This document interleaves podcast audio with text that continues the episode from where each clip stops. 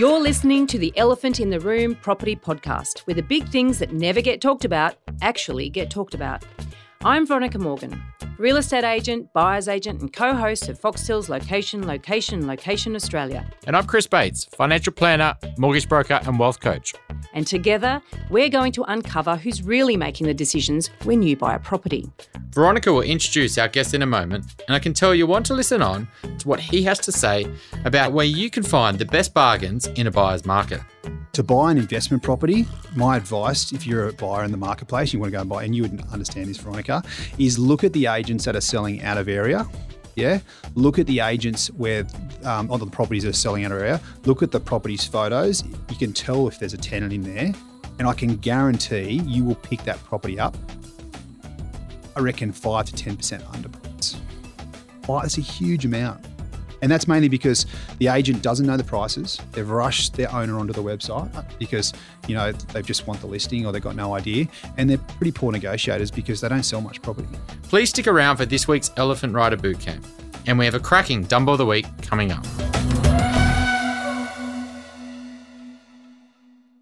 Before we get started, Everything we talk about on this podcast is general in nature and should never be considered to be personal financial advice. If you're looking to get advice, please seek the help of a licensed financial advisor or buyer's agent. They will tailor and document their advice to your personal circumstances. Now let's get cracking. This week, we're picking the brains of Mark Foy, principal, sales agent, and I just discovered auctioneer as well at Belle Property Surry Hills in Sydney's inner suburbs. Now, Mark's bio specifically mentions that he particularly focuses on looking after both buyers and sellers, and I quote, he appreciates the enormous trust his clients place in him when listing their largest financial asset and he is also mindful of looking after buyers. Every prospective purchaser receives close attention, with database clients getting first look at new listings before they're advertised. This win win approach empowers buyers to make confident decisions while generating strong competition for his clients' homes. Now, we're really interested in understanding the strategies that he employs to manage and balance the interests of his vendors as well as buyers. Now, welcome, Mark. Thanks for having me, guys. Mark, I, Veronica stole my question there. I'd love to understand this because a lot of agents have been talking to us about we're here for the buyers and we're here for the sellers. Can you explain a little bit more about how do you actually get a win-win outcome? Yeah, well, I mean, first and foremost, we're employed by the seller. So our job is to get the best possible price. So in order to do that, we really focus on building a really great relationship with the buyer. So that is through database work, that is through showing them as many properties as possible, that is through offering as much advice as we can on the market conditions, on other properties, what their prices are, what other agents' properties prices are. So we find through doing all that, we build as much rapport with the buyer as possible. And then when it goes to asking for more money, then it's easy to negotiate. Really simple. I love that. It's really simple. Yeah. I guess it's a, a the more you invest in the buyer, the more they're going to invest in you. And I guess it's if it's totally. It's a, it's a, Look, my, uh, my whole philosophy is it's a circle. And if I help a buyer today, they will eventually be a seller. And in particularly in the inner city, people buy and they sell on average kind of every three or four years. So there's a high turnover of property trade in the inner city. So if I meet someone today and I help them, I mean, in four years' time, I've I've basically built up a relationship with them and I'm nearly as sure to get that listing. I'm really interested in Surry Hills at the moment, which I think you do a lot of your work in Surry Hills. Obviously, there's the light rail going through the suburb, and it's having a, quite a big disruption to, I guess the I guess Roads. the vibe in, in Surry Hills. Yeah, because you haven't got the whole kind of Crown Street kind of feel. How do you think that that's affecting buyers, and is that creating opportunities for buyers, and is it affecting sale prices? What do you think? Look, I, don't think you can say that's had a really direct impact on the prices. I think it's all positive, to be honest. And if you're a buyer and you're thinking of buying something today and flipping it in a year's time, you're not going to make any money. So I think that the reality is that this is all infrastructure change, which is which is really great for the community. I don't think that's had a real direct impact on pricing. I think that you know the downturn in the market has been a direct impact by you know APRA, which was introduced to the market in late 2015, which governs the financial service industry industry. And obviously, this royal inquiry, which is putting a lot of pressure on you know banks and lending. And now you're seeing borrowers instead of being able to borrow a million dollars, you know banks are saying, okay, well your borrowing capacity's come back 35 percent, and you can only borrow 650 now. So that's that's what we're going to start seeing. So you know that's put a lot of pressure and You know, I was just speaking to uh our advisors, um, our um, brokers, and Derek was explaining to me today basically, you know, before, like when I went to get my first loan, right, my dad called up the bank manager and said, hey, you know, Mark wants to get a loan. Can he get a loan? No problem, whatever. Just threw money at you. Now, this is years and years ago, but now you can't do that. Like it's a 13 point checklist on what you spend your money on, like from day to day, like cigarettes, um, like, you know, going out, having a beer, groceries, everything. Like they look right into it. So it's I only going to get had- tougher I just want to interrupt with a story I heard the other day about a woman who was going for a loan, and the bank came back and said, "No, you can't get a loan because we think you're pregnant." And the reason Ouch. they thought she was pregnant was because she was actually uh, the matron of honor. Or her friend who was getting married, who was pregnant, and she was doing a baby shower and the bridal registry thing, and had been into this baby shop Mm. buying stuff basically for you know using other people's monies as well they'd given her you know the credit cards and whatever their money because of that it's shown up in her transaction history and they the bank she had to then go in and apparently sign stat decs and the whole bit to Yep. prove she wasn't actually pregnant so well, it's yeah i getting mean that, it's, it's, getting that high tech, and you Yeah. know, you can go into a grocery store now and, and, and walk out of a grocery store and, and not even pay money, just like clips your card. So like all your payments and everything that you do day to day will just go on to like it doesn't it's not happening now, but eventually in a couple of years time it'll just be on a system and they'll just see what you spend your money on, what your habits are, and then they'll be able to be able to say, okay, well this person's uh, riskier or this person's you know we can give the money to them. That's how it's going to work. So in that's that's that's the direction totally. So Finance does drive the property market, and you know, and banks, you know, while they will want to go into this detail, fundamentally, banks will will want to lend the money as well. I know because they've got to appease their shareholders and all that kind of stuff. But but but I think that um you know it's the government just at the moment they're they're they're playing their cards really well. They're they're balancing the economy and you know it need to happen because you know if you look at Surry Hills and and, and Darlinghurst, the medium house price in Surry Hills and Darlinghurst year on year, eighteen and nineteen percent year on year increased. Like you just can't the, the the market can't sustain that. No i mean and that is unsustainable or was unsustainable regardless of whether Yeah. this is all going to come in, into play anyway but okay so buyers can't get the money but They're struggling to get them. I wouldn't say they can't get the money. They're fine, they're proving a little bit more difficult. You know, instead of taking a week to get your pre-approval, it's probably taking you two or three weeks now. All they are really doing is dotting the i's and crossing the t's, making sure that you can borrow and pay back the loan to eight percent if interest rates go to 8%. And so, mm-hmm. how is Yeah. that impacting the way that you're working with both your vendors and your buyers? So, I mean, first and foremost, everyone needs to be aware of it. So, we're, we're educating our vendors and we're educating our buyers. You know, from a buyer perspective, like a lot, I've had a lot of buyers say to me, Mark, why would I buy now? Because the market's going down. But, like, to be honest, there's never been a better time to buy in the last four years because the reality is the market's already corrected itself between 5 and 10%. Now, if this credit crunch keeps happening, your borrowing capacity is going to get even lower in 6, 12, 18 months' time.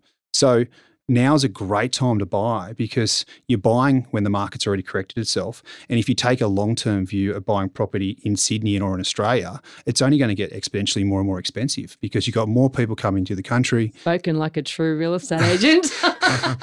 Yeah, well, I mean, I think that, you know, if you look at it, it just adds up like that. You're working in Surry Hills, Darlinghurst, and Yeah. you're in a Amazing you know, markets. you're a, your market is not the same market as every other market. Sure. You know, you're in a you're in a market where there is scarcity. Yeah. There's only so many houses within those and on those streets, and as Sydney's population keeps going up, Mm. but not every property in Australia works like that. Not every property's got scarcity. Sure. And so you have seen, and you will continue to see in those suburbs, just purely down to the location, and there's a massive shortage of supply of housing.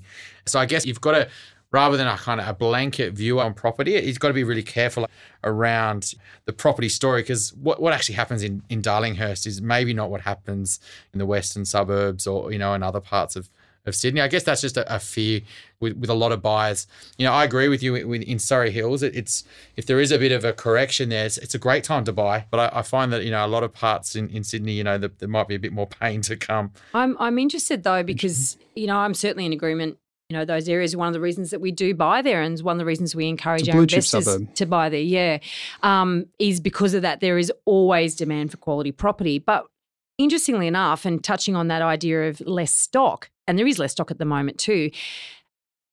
In you're dealing with vendors, are you finding that if they don't feel like they're going to get their price, they're just not going to list?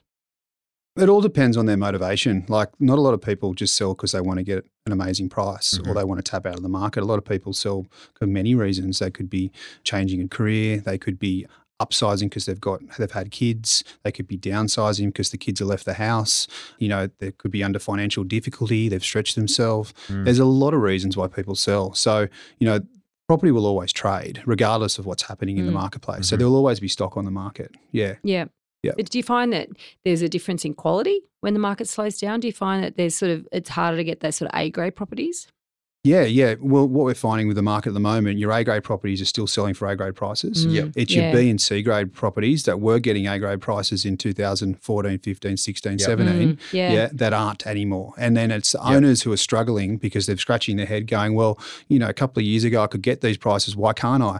And it's really hard to tell an owner you've got B or a C grade property. You know, especially if you but- sold it to them. Yeah, yeah. Well, it's but but it is you know like your good quality products, your good Yep. quality developers, your good quality areas and building. And like there's precincts within um, suburbs that Yeah. are good quality, and you know it's uh, that's you've just got to you explain that to your owners and educate your owners. That's all you can do. Yeah, that's all you can do. And I guess that's smart to be honest, because with a lot of buyers, they're seeing it as you know every property in Surry Hills or every property in Darlinghurst you can't lose because it's the suburb. Hmm. But what you're seeing here is the A grade properties within those suburbs are doing really well. Yep. Even though we're having this kind of shortage of buyers out there compared to what there was last year, but it's the B and C grade. What would be your definition of a B or a C within Darlinghurst or Surry Hills? We, oh, geez, I've got to be careful when I, what I say here, don't I? Um, I think, uh, look, I think if you're looking at Darlinghurst, Darlinghurst is a really cool suburb. It's positioned like amazingly. You've got the CBD, you've got the harbour foreshore, you've got Potts Point, which is probably one of the highest expensive um, suburbs in the country. You've got Paddington full of, you know, home, like, you know, families, and Surry Hills is just kind of going off at the moment. When you look at Darlinghurst, I always find that the properties on the ridge line, when you look at it from a geographically perspective, those those properties up on Victoria Street, Mm. and you know, because it kind of it's an extension from from Potts Point, and you know, with Darlinghurst Road, that Golden Mile, that'll all change over the next five, ten years, and that'll all become, you know, pristine kind of um, shops, in my opinion, and cafes and restaurants. So if you can follow that ridge line all the way through to through to Surry Hills, and you've got, you know, St Margaret's, which which is a really good development site, and you've got Woolworths underneath that. You know, that's kind of that that I find that's what those properties there achieve the better prices, A, because they command better views. You're not down in a gully. Um, and you're near all the retail and the cafes. So Mhm. that's in Darlinghurst. That's my opinion. That's where I think the best properties are.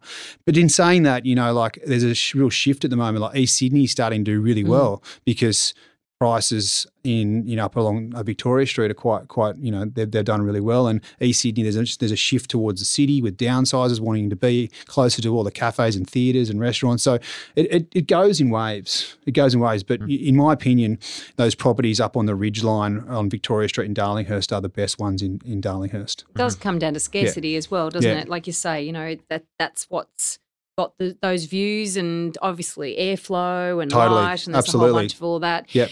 Interestingly enough, you know, we all know there's A, B, and C grade properties. Yeah. Really unlucky at D grade. now you've still got to sell them. Yeah, you know, as a buyer's agent, I don't have to buy them. Yeah. But as a sales agent, you've got to sell them. Now, what are you having to do to get B's and C's across the line? it's a matter of representing value. That's what it is. You know, mm-hmm. I'll give you a good example. If if a property was selling for 1.25, 1.3 12 months ago, now that property's selling for 1 1 ish, right? So a buyer who's got 1 1 to spend is not going to see value in that property. Mhm. We need to get a buyer at a million dollars to say, hey, 12 months ago, this was worth 1 3. Now it's worth 1 1. This is excellent value. And that is how to sell to a, that is how to sell. That's what you've got to do. So you've got to show to the buyers in the marketplace that there is exceptional value here and the prices come down. That's what you've got to do. And, you know, not all people want to buy in a prestige building. For example, I'm a perfect example. I bought in a kind of BC kind of grade property. I did. I did. I did. You know, I bought a property. I paid two, three for it. Um, it's got amazing bridge and city views. It's it's 150 square meters. Uh, I went to Potts Point. I'm, I was living, I was renting for a, for a small period of time in Potts Point, and the same apartment with the same views in a really prestige building was three million bucks. So I saw great value in that property and paid two, three for it. I've got, I got 20 or 30 square meters extra. You know, I've got these incredible views, and it's a penthouse in an average building. I just got hit with a bloody um, fire levy. But what do you do? now somebody should be doing your due diligence. I think it's such a really interesting conversation, to be honest, because it's not always about getting grade A. You can get value in getting a grade B and you're getting a lower purchase price.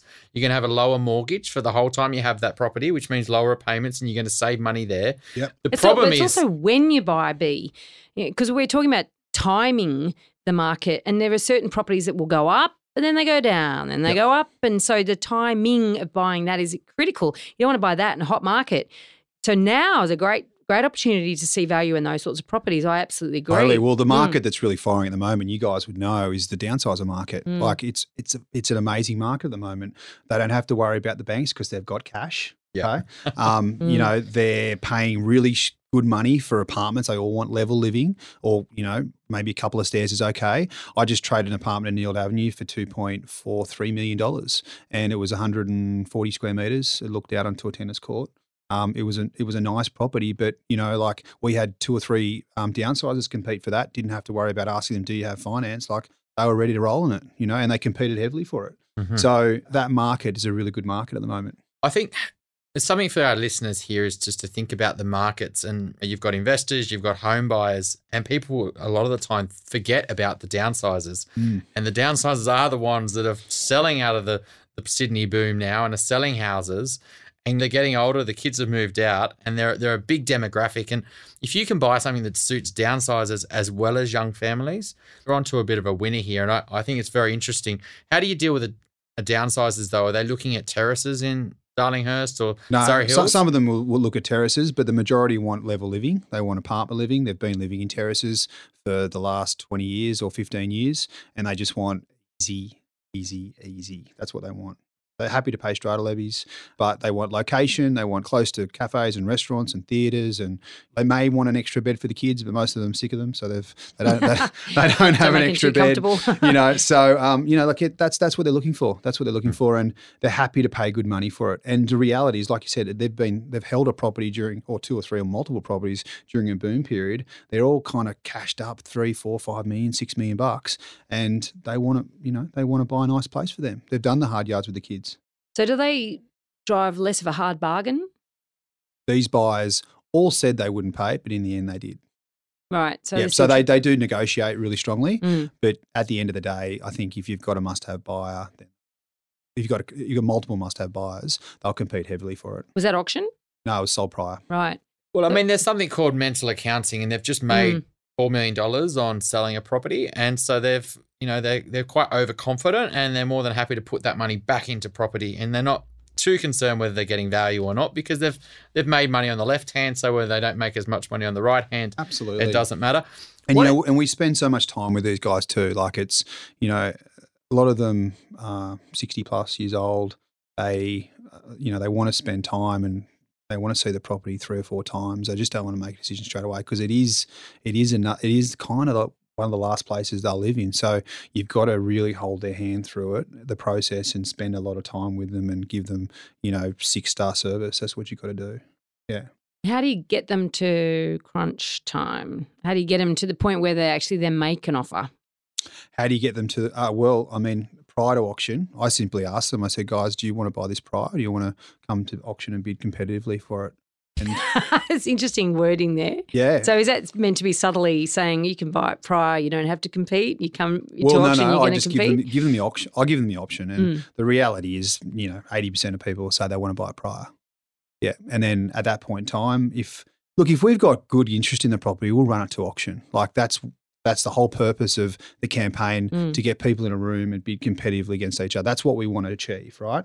However, you know, if if there is um, minimal interest in it, or if our owner's situation changes and said we want to sell now, Mark, then that's when we move forward Mm. and create a, a you know pre-auction purchase. Mm. Yeah. So Or I you've think- got one really solid offer, I guess. yeah, look, I mean, the reality is we, we, we really know where our buyers are at. Like, we'll know whether a buyer's, um, we'll know if there's a $100,000 difference between one buyer and the next based Mm. on the quality of questions we ask them. So then at that point in time, we make a decision on whether we, you know, we'll ask, we'll always refer to our owner because it's our owner's decision um, and say, look, you know, what do you want to do? This is the situation, um, you know, and then the owner will make a decision and then we'll move forward and, and represent them. I think that's the main thing, you know, is really giving the owner the option. That's what we do. It's not our property. We're just representing the owner. We can give them our recommendations, and at the end of the day, then we execute it for them. Yeah. And so once you've decided that the best approach is to is really to try to sell it prior, Mm. and the and the owner agrees, what sort of process do you go through to we try to make that happen? There's two processes you can go through, and I give my owner two options. I said we can go back and forth and make offers until someone drops out, or if a buyer's bring brought you an offer and it's satisfied your expectations, what we will do then is we'll go back to the rest of the market and say, hey, look, there's an offer. It's in the range of X. Are you a buyer over this level? Just keep in mind, we will give you one chance to pay one offer. I'm going to give the buyer originally satisfied the owner's expectations a final chance as well. Because we just, t- some people like the Dutch auction, some people don't. Majority of people don't, I was right? about to say I don't know anyone that does. Depends on if you're a seller or if you're a buyer. And look, Yeah, people, yep. pe- everyone's got different expectations and opinions on it. So, if in that situation we do get a higher offer than what was originally offered, we'll let everyone know. We'll go back to the final buyer and give them one final opportunity to pay what the owner wants. And we just don't disclose prices because at the end of the day, I want the buyer to pay what they feel the property's worth, not what the next, not $1,000 more than what the next buyer was. Look, that's a tough one, isn't it? Because from a buyer's perspective, you know, quite often they might respect that you're not going to shop their offer around Yeah. either. However, at the same time, they're going to want some guidance. So, Yeah. You know, how do you navigate that? Yeah, well, look, a lot of the time, you know, we'll just say, I mean, we'll say to the buyer, we told the owner, you know, 2 2 to 242, right? That's a 10% range, which is on our agreement. It's in line with market comparables and Office of Fair Trading. Um, you know, we've got an offer outside that range. Yeah. So not at the bottom, at the top. And um, we've got an offer outside that range. Um, you're going to have to be thinking well above that if you want to buy this place. That's as good of the guidance as you give. That's it. right. So I'm thinking 2.6, you know. Well, you own the property. Yeah. Yeah. Yeah. So look, I mean, it's I, I know it might sound like it's not fair, but it is fair because it's kind of transparent. Because a lot of the buyers will go, "No, I don't want a Dutch auction. I don't want that." Okay, well, this is how we're going to run it then. Yeah. It is always an interesting one because, of course, gazumping is legal in New South Wales. Yeah. And I always find it interesting because somebody who's doing the gazumping is quite happy to, you know, be involved in gazumping. But Totally. somebody being gazumped Yep. does not like Look, gazumping. that, that buyer that comes that, that makes a higher offer, they're, they're made very aware that the first buyer that satisfied the owner's expectations will give will be given one final opportunity Mm. to pay a higher offer. So this is your if you're the second buyer, this is your only opportunity to pay to buy this property. Put in your best offer, strongest offer, and um, generally they get the picture. Yep, yep. And then um, if it's higher, then we'll go back to the other buyer, and that then they well, I'll get them generally to email me their best offer. And if it's higher, then we get them to change the contract. If it's if it's lower, then sorry guys, we've already sold it. Yeah. Yeah. and I guess I mean in the current market, you know, are you finding that that shouldn't be such a problem, or are you finding that, you know, that this it's still the A properties are still going for what they? No, look, this is a market where you can probably sit back and you know just pick off what you want. I'd say as a buyer. Yeah, yeah, Mhm. because we're only getting uh, one to two buyers at every auction at the moment. Mhm. Yeah, so that's that's what we're seeing in the marketplace. One to two buyers. Very often, you'll find that there's probably maybe zero buyers on a property over a four or five week campaign. Just haven't found someone. You know what's happening is you got agents who overprice properties. They're pricing, they're promising prices, and they're not focusing on process. They're pricing property based on 2017 prices. They're telling owners what they want to hear, not what they need to hear. Um, you know, they're not they're not they're they're not presenting the property nicely. They're not taking the time to educate their owners to present the property beautifully. Um, the timing is terrible, uh, like because there's a heap of other stock on the market at that time. Like we just went through that. Um, we got hit with a heap of stock. Heap of stock levels in uh, February, March for two bedroom apartments in Surry Hills, and the market was also coming back, and properties were selling for 150 grand less, in- in two hundred thousand dollars less than what they should have um, a year ago. So all these things are, pro- are really important. And then quotes the other thing. Like if you don't get your quote right in this market, uh, then you won't sell. You get everything else right, but the quote you still won't sell. Well, I've seen that just recently that some property have they've reduced the price and it says advertised price reduced, which is pretty concerning because it's not a great indication for Yeah. giving a buyer confidence that Yeah. this price was actually more expensive a couple of weeks ago. You know, how do you think that affects buyers and you know how do you think that's affecting the market? I think it has a neg- negative in- uh, effect on buyers when they see prices reduced because they think, oh, what's wrong with it? You know, I'm Mm. not quite sure, you know, what's going on here. The market's coming back and so is prices. So I think it just comes down to agents. They've got to really, they've got to get their pricing right when they speak with owners. And, and so many agents will tell owners what they want to hear and not what they need to hear. And, um, you know, just to get the listing. And then they spend the next four or five weeks or eight weeks, 12 weeks just, you know, hammering the owner. Because it is interesting, isn't it? Because there is a stock shortage, and Yeah. there has been for a number of years now. Yeah. Um, and Uh, that's exacerbated at the moment because people aren't feeling like they're getting their price, and if they're not particularly motivated, if they don't have other reasons for selling, or if Yeah. they time is not necessarily a pressure for them, they'll hold off. And so there's more and more agents as well. A boom brings lots of new entrants into the marketplace, and so you're competing. There's more agents want a piece of uh, you know the shrinking pie. Yep. Squeeze on fees and the whole palaver that goes along with that. And then there's that over promising. The buying the listing, that idea Yep. about going in and telling someone it's worth more than you really probably think you're going to get. So, I think um, with that, I think a lot of agents, you know, I I think it's because sometimes there's agents who premeditate tell tell an owner more, right? mm, But I also think it's to do with agents not preparing for the listing. right. Like they just turn up with no comparables, shoot from the hip, and win the like get the listing. Unprofessional. It's totally unprofessional. Like all my guys, they and if they turn up to a listing with me and they haven't brought five comparable sales with brochures for each one, um, you know, and what's and th- and three, two or three comparable sales for what's actually on the market, so we can sit down with the owner and have a robust discussion around price. Then they don't come to any listings with me. Mm. So So from a buyer's perspective, though, there's there's could be opportunity in the marketplace. One of my team bought a property the other night. Yeah. And and it was we bought it for less money than it was quoted for. You know, the agent had missed it. Whether they bought the listing or not, I don't know. Whether they Yeah. just got it wrong. And it's one of those opportunities which meant that there was nobody on it. The agent was trying to bluff us that there were all these buyers on it, but we knew that there weren't because they'd missed the quoting just enough to have put buyers off. And, you know, we got a delighted client who who actually didn't think he could afford in that area anyway. So, you know, win-win for us. But we see opportunity in that. And I don't think a lot of buyers, you know, like you say, they're, they're thinking what's wrong with the property. And if the only thing that's wrong is the pricing, then there is opportunity there for buyers, right? absolutely, yeah, it's a great opportunity. But- Real, real buyer's market.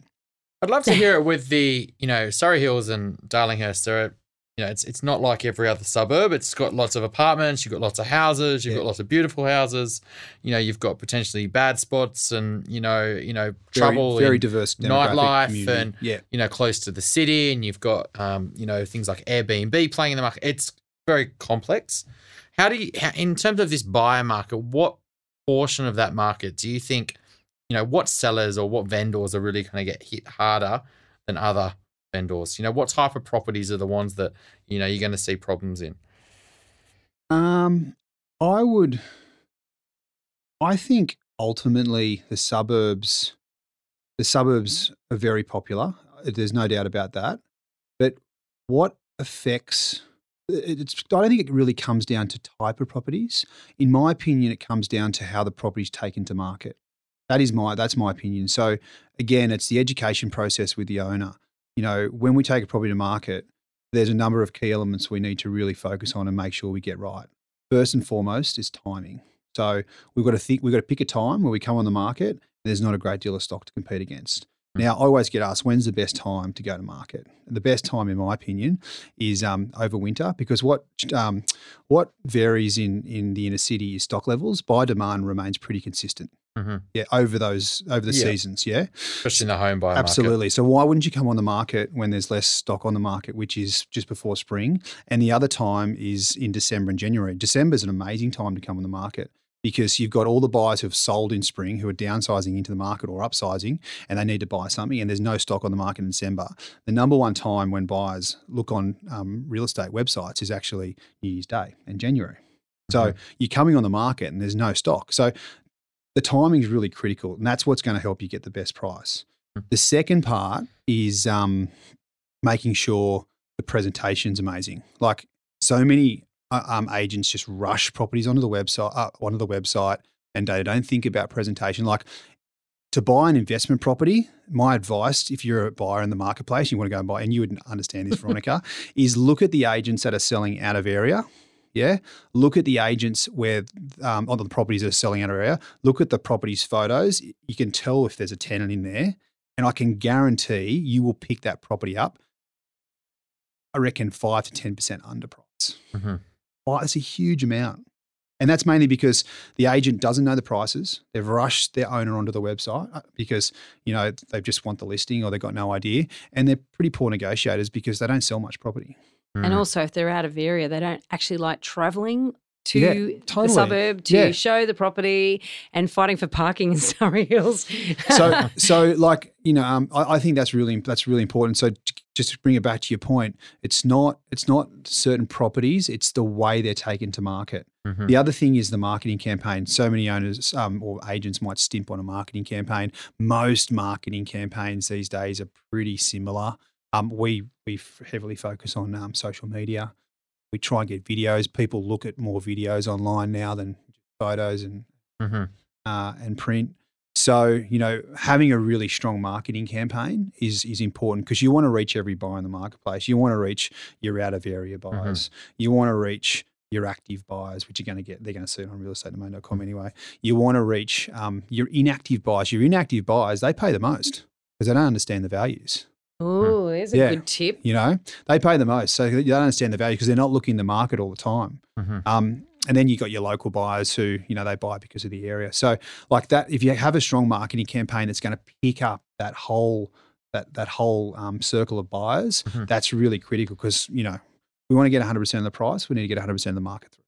So if you were if you were buying a property, what are some of the tips you'd use give to buyers in terms of how they approach and deal with agents and Yeah. you know I guess I guess get to the before you get onto that, sorry, let me cut you off. The only other part is in, ter- in terms of getting you know the best possible price is you got to get your quote right in this marketplace, and then that comes down to what we discussed before, making sure that you know you you've educated your owners, you've you come on the market with a, with an with an attractive quote, quote quote price, which is in line with market comparables and fair trading. Like if you're mm-hmm. not on the market with an attractive quote price, you are not selling in this market. And then moving on to more the buyers, you know, if you were if you were buying a property, what's some of the because a lot of our listeners are, are trying to buy into these markets. You know, they're trying to buy the family home, and then they get to the agent, and then they've got to go through all the hurdles. And so, how would if you were a buyer, what's some of the things that you would be doing that you think that a lot of other buyers wouldn't be doing? Uh, first and foremost, I would um, make sure my finance is approved. Like, I wouldn't go hunting. I wouldn't actually go and physically inspect a property unless my finance is approved. Because you can guarantee the first one you like, you know, in 10 weeks' time, you'll look back and go, shit, I should have bought that. Excuse the French. Murphy's Law. It's all right. We can cope with a little bit of swearing on this podcast. um, so that first and foremost, make sure you got your finance approved. Yeah. Uh, spend a lot of time online. Spend a lot of time at open for inspections. I would. I would buddy up with three or four agents, three agents that sell the most in the area because they're going to be dealing with most of the buyers. Mhm. Yeah, the, and particularly you look at the stock that you're selling. In some areas, some agents will just sell apartments. Some some areas, agents will sell houses. But you got to buddy up with um, a couple of agents. So you know when a property comes up that that you that they think that might suit you, guess what? You're the first person to call because as an agent, we're dealing the, the, the good agents are dealing with you know 20 red hot buyers, um, and so you want to be you want to be the first one they think of out of that 20, right? Um, How do you do that without becoming annoying? Oh, you just become you got to be likable. So you got to smile. Yeah, There's no point walking through an open home with your head down, um, grunting because you got pissed off with the last agent. Like you've got to you got to be happy. You got to Mm. walk through. You got to be nice to the nice to the agents, and you know. And I think then agents will really recognise that, and um, and also be forthcoming with answers because we we qualify a lot of buyers, and we'll ask them, you know, what are the properties you bid on, and you know, we'll want to work out whether you're worthwhile. Eh, I'm working with Mm. because the buyers that aren't worthwhile working with are the buyers, and I I did it when I first started. I'd work with them for two years, Mm. and it was just wasted. It kind of wasted my time in there. I built a great rapport with them, and you Got know, nowhere. yeah, we got nowhere. You know, so as as much as lovely as they are, it's still you know you you kind of you want to try and get forward in this game, and you can't do that if they don't buy. How do you tell a tire kicker then? Well, we would just ask, uh, you know, is your finance approved? Um, what other properties have you bid on recently? Have you made offers on any properties? Uh, and I would ask them, you know, what was the last property you bid on? Can you send me a link to it? And if they they send it to you, then you know they kind of you know that they're They're on the hook. They're on the well. They're, they're kind of like they're ready to go. You know, Yeah. they're ready to go. So that's and then and then it's pretty simple. You just I'd be placing them. Um, I'd be asking questions what what they didn't they like about that property. You know what what other areas you're looking in. What price range can you go to? And I've got buyers. I've got I've got properties off market which are coming online which I can put them onto, uh, or I've got properties online with my agents and myself who I can put them onto. So So how, how often would you think buyers might buy the wrong property? I wouldn't. I don't think. I would. I don't think they'd buy. I don't. I mean, to as in, I think they've bought the wrong property, or they get buyer remorse. Yeah, they might have went once they move in. I mean, I maybe you don't hear about it afterwards, but you know, uh, you know, they move in and think, oh, it's I don't think it happens. I don't didn't think, think it about happens that often. You're, you don't think it does? No. No. I guess the hard part is that why would they be selling? You mentioned before about you know a lot of turnover in these in these inner rings is every three to four years. You know, if if you were if you were thinking about things a bit more broadly and a bit you know how would your life pan out long term, you know. Owning a property for three years, then selling it, it Mm. probably wasn't the right decision. You know, the cost to buy, the cost to sell, things like that. I mean, a lot of the things that I do with clients is is sit down and go, well, what? How does this property? Do they fit into this property long term? How are you going to grow into this? Are you sure you want to live here long term, or you know, you're in your early thirties, you like going out, you know, you want to be in the vibe, but you know, as soon as kids come along, you don't really want to be there, and you know, I guess that's that's that's that's probably a, a sign of you know not buying the right property. Yeah. Um, I mean. I guess it's. Do you find that a lot of families have that problem in places like Surry Hills, Darlinghurst, where they kind of outgrow the area, or They outgrow it because they have more kids. Yeah, that's probably the big one. Like we just had another kid, we need another room. Um, they, they, they're the main ones. Yeah, Mm. there's separation, which is another one. Um, Mhm. And and then people, I mean, what you saw from 2010 onwards was a lot of people, even like early double O's, right? Uh, people would accumulate properties. They'd buy their buy their one bedroom. They'd uh, they okay, well, I've built some equity in it now for two or three years. I'll hold that. I'll go and buy another one, two bedroom apartment. I'll build some equity in that one. Now I've got, I'll buy a terrace and all of a sudden over, you know, 10, 15 years, I've got three or four properties. And that's what you see a lot. But, and I guess those properties are going to start coming up soon now because of what's happening with the banking. You know, the um, interest only loans, not happening anymore. You can't, you'll have to pay principal and interest. So those properties that have come up, if they've locked the interest rate in for five years, they'll start coming up over the next couple of years. Yeah, I mean that is, you know, we call this property podcast the elephant in the room, and that is one of the elephants in the room. You know, Mm. what happens to interest only loans, and you know, for homeowners, interest only loans, you know, and if they don't exist, they're not going to affect homeowners too much because fundamentally they want to live in the home, and when they go principal and interest, they'll just be forced and they'll knuckle down and make it work. Or they'll sell. Yeah, or or they'll sell. I mean, but then you know, generally, you know, they have to buy and they'll they'll try to make it work. They'll, they'll do everything they can to make it work under principal and interest Mm. and not be sell. Investors though can't, you know, because you know they've been banking on twelve thousand dollars a year or five thousand dollars a year is their loss. But when you add in principal, you know that could go to thirty thousand dollars a year. So, you know, it's it's parts of the market that are, are generally bought by investors you know, and, and generally investors don't buy homes. They, you know, in the past because of the affordability of them, You you know, they're much more expensive. um, so they'll, they'll go to things like apartments, and they'll go to, you know, because it's easy to rent. You know, you don't have to worry about maintenance on the house. So I guess it's it's you know the interest only loans, you know, discussion. It's a whole nother co- podcast. Yeah, it Yeah. goes into it goes into who, what's it really going to affect, and it probably won't affect properties that are bought by home buyers as much. Yep, but it'll affect properties that are bought by investors. absolutely. Um, and I guess you know that's that's that's just something for listeners to think about is that you know, if lending does tighten it up, it's not tightening up to everyone. It's only really tightening up to, to investors. yeah, that's right. Yep. Every week, we hear incredible stories of the dumb things that property buyers do, dumb things that end up costing them a lot of money and or creating a whole lot of stress, mistakes that can be avoided. Now, please, Mark, help our listeners out here. Give us an example of a property dumbo because we can all learn what not to do from these stories. I had a situation where I had a buyer looking for a property for eight years. They wanted to be in this building for eight years. I found it for them, right? I found it for them. It came up with another agent. Called them. She had a finance approved, it lapsed. She got it pre approved. She got approved again.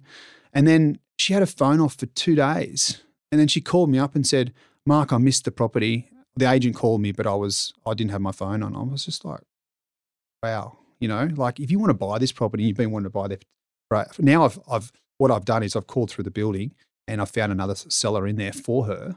Same thing. I'm trying to get hold of her. I can't get hold of her. Unbelievable. Unbelievable. So Eight years though, that's a have bloody your, long have time. your have your phone on. Have your phone on is is a big one. Mark's tip. Uh, look, and you know, make sure your finance is approved. Like you've got to have your finance approved. Um, we won't deal with people unless you know they're, they're fully financed. Um, I don't think so because it just it, it makes it really hard, hard, harder on hard, really hard on the owners' expectations and their anxiety around the sale. Because if Mm. you get offer acceptance, you have to wait for two or three weeks. It's tough. And people do make offers thinking they've got finance in place and they don't. So in don't. reality, if you don't have your finance in place, it's not really an offer. I could tell you I'm going to pay you 5 million for the property. It's just as useless as Yeah. saying I'll pay 1 million.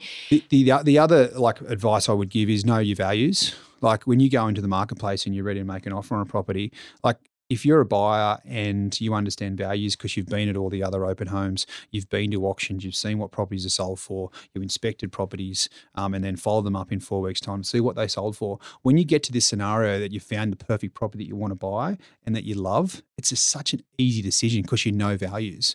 The the best valuers in valuers in real estate um, that are buyers still don't own a property because they don't pay they don't pay they don't pay up for it because they, they know every single value sorry um, and they've just they always fall short they always fall short but but and and they're not willing to pay so I, was going to ask you about that actually because sometimes they can get too smart for their own good, can't That's they? right. And they actually they never pay enough because right. they're they're a bit too smart. yeah Um, so what you're saying, sometimes people get too educated with values and then they they don't. still they still don't own a property and then Mm. like you've seen in the boom time that we've just been in like people who if you didn't buy a property for three years you pri- like you could you've just lost so much money Mm. yeah yeah you've priced yourself out of the market really or you've negotiated yourself out of the market opportunity cost. Now, do you have any more Dumbos for us so we can talk about? That was the biggest one. That was it? The yeah, eight like years? it was. Yeah, it was kind of just didn't get it anyway.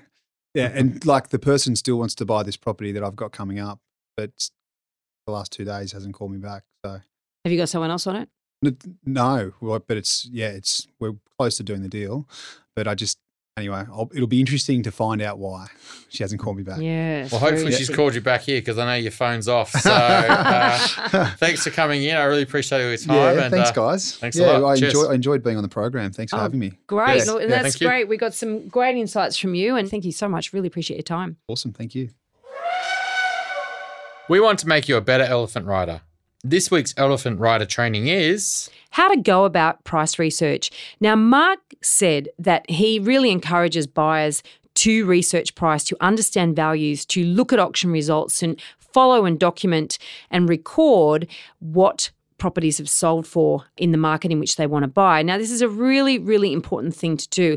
And there's a couple of simple ways you can do it. You can go to every single open house and keep a spreadsheet and basically keep a note of every single sale price. You can also utilize uh, real estate portals such as realestate.com.au and also domain.com.au. They have a sold section. So you can actually go in and search for properties that have sold in every suburb. You can look for houses or apartments, two bedrooms, three bedrooms, one bedroom, however you want to look.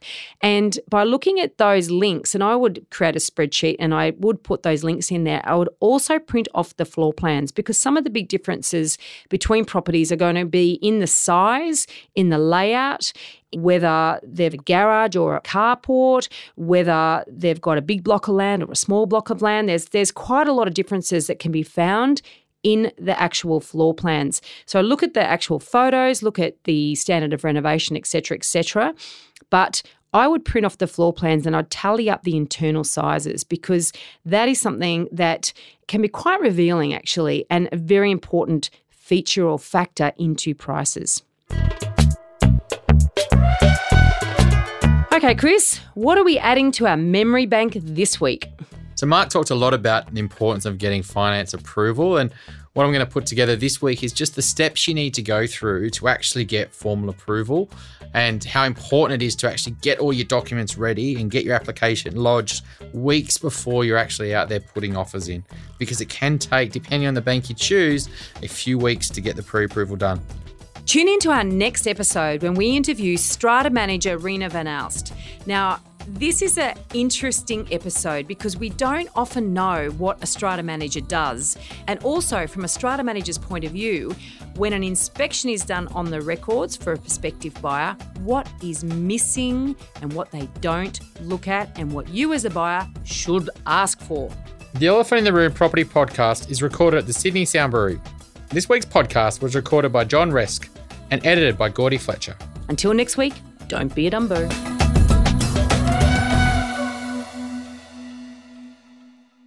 Me again. We're looking forward to spending more time with you and uncovering what's really going on in the world of real estate. Please subscribe. Be sure to send us a message, leave an iTunes review, and tell your friends. Now, remember, everything we talked about on this podcast is general in nature and should never be considered to be personal financial advice.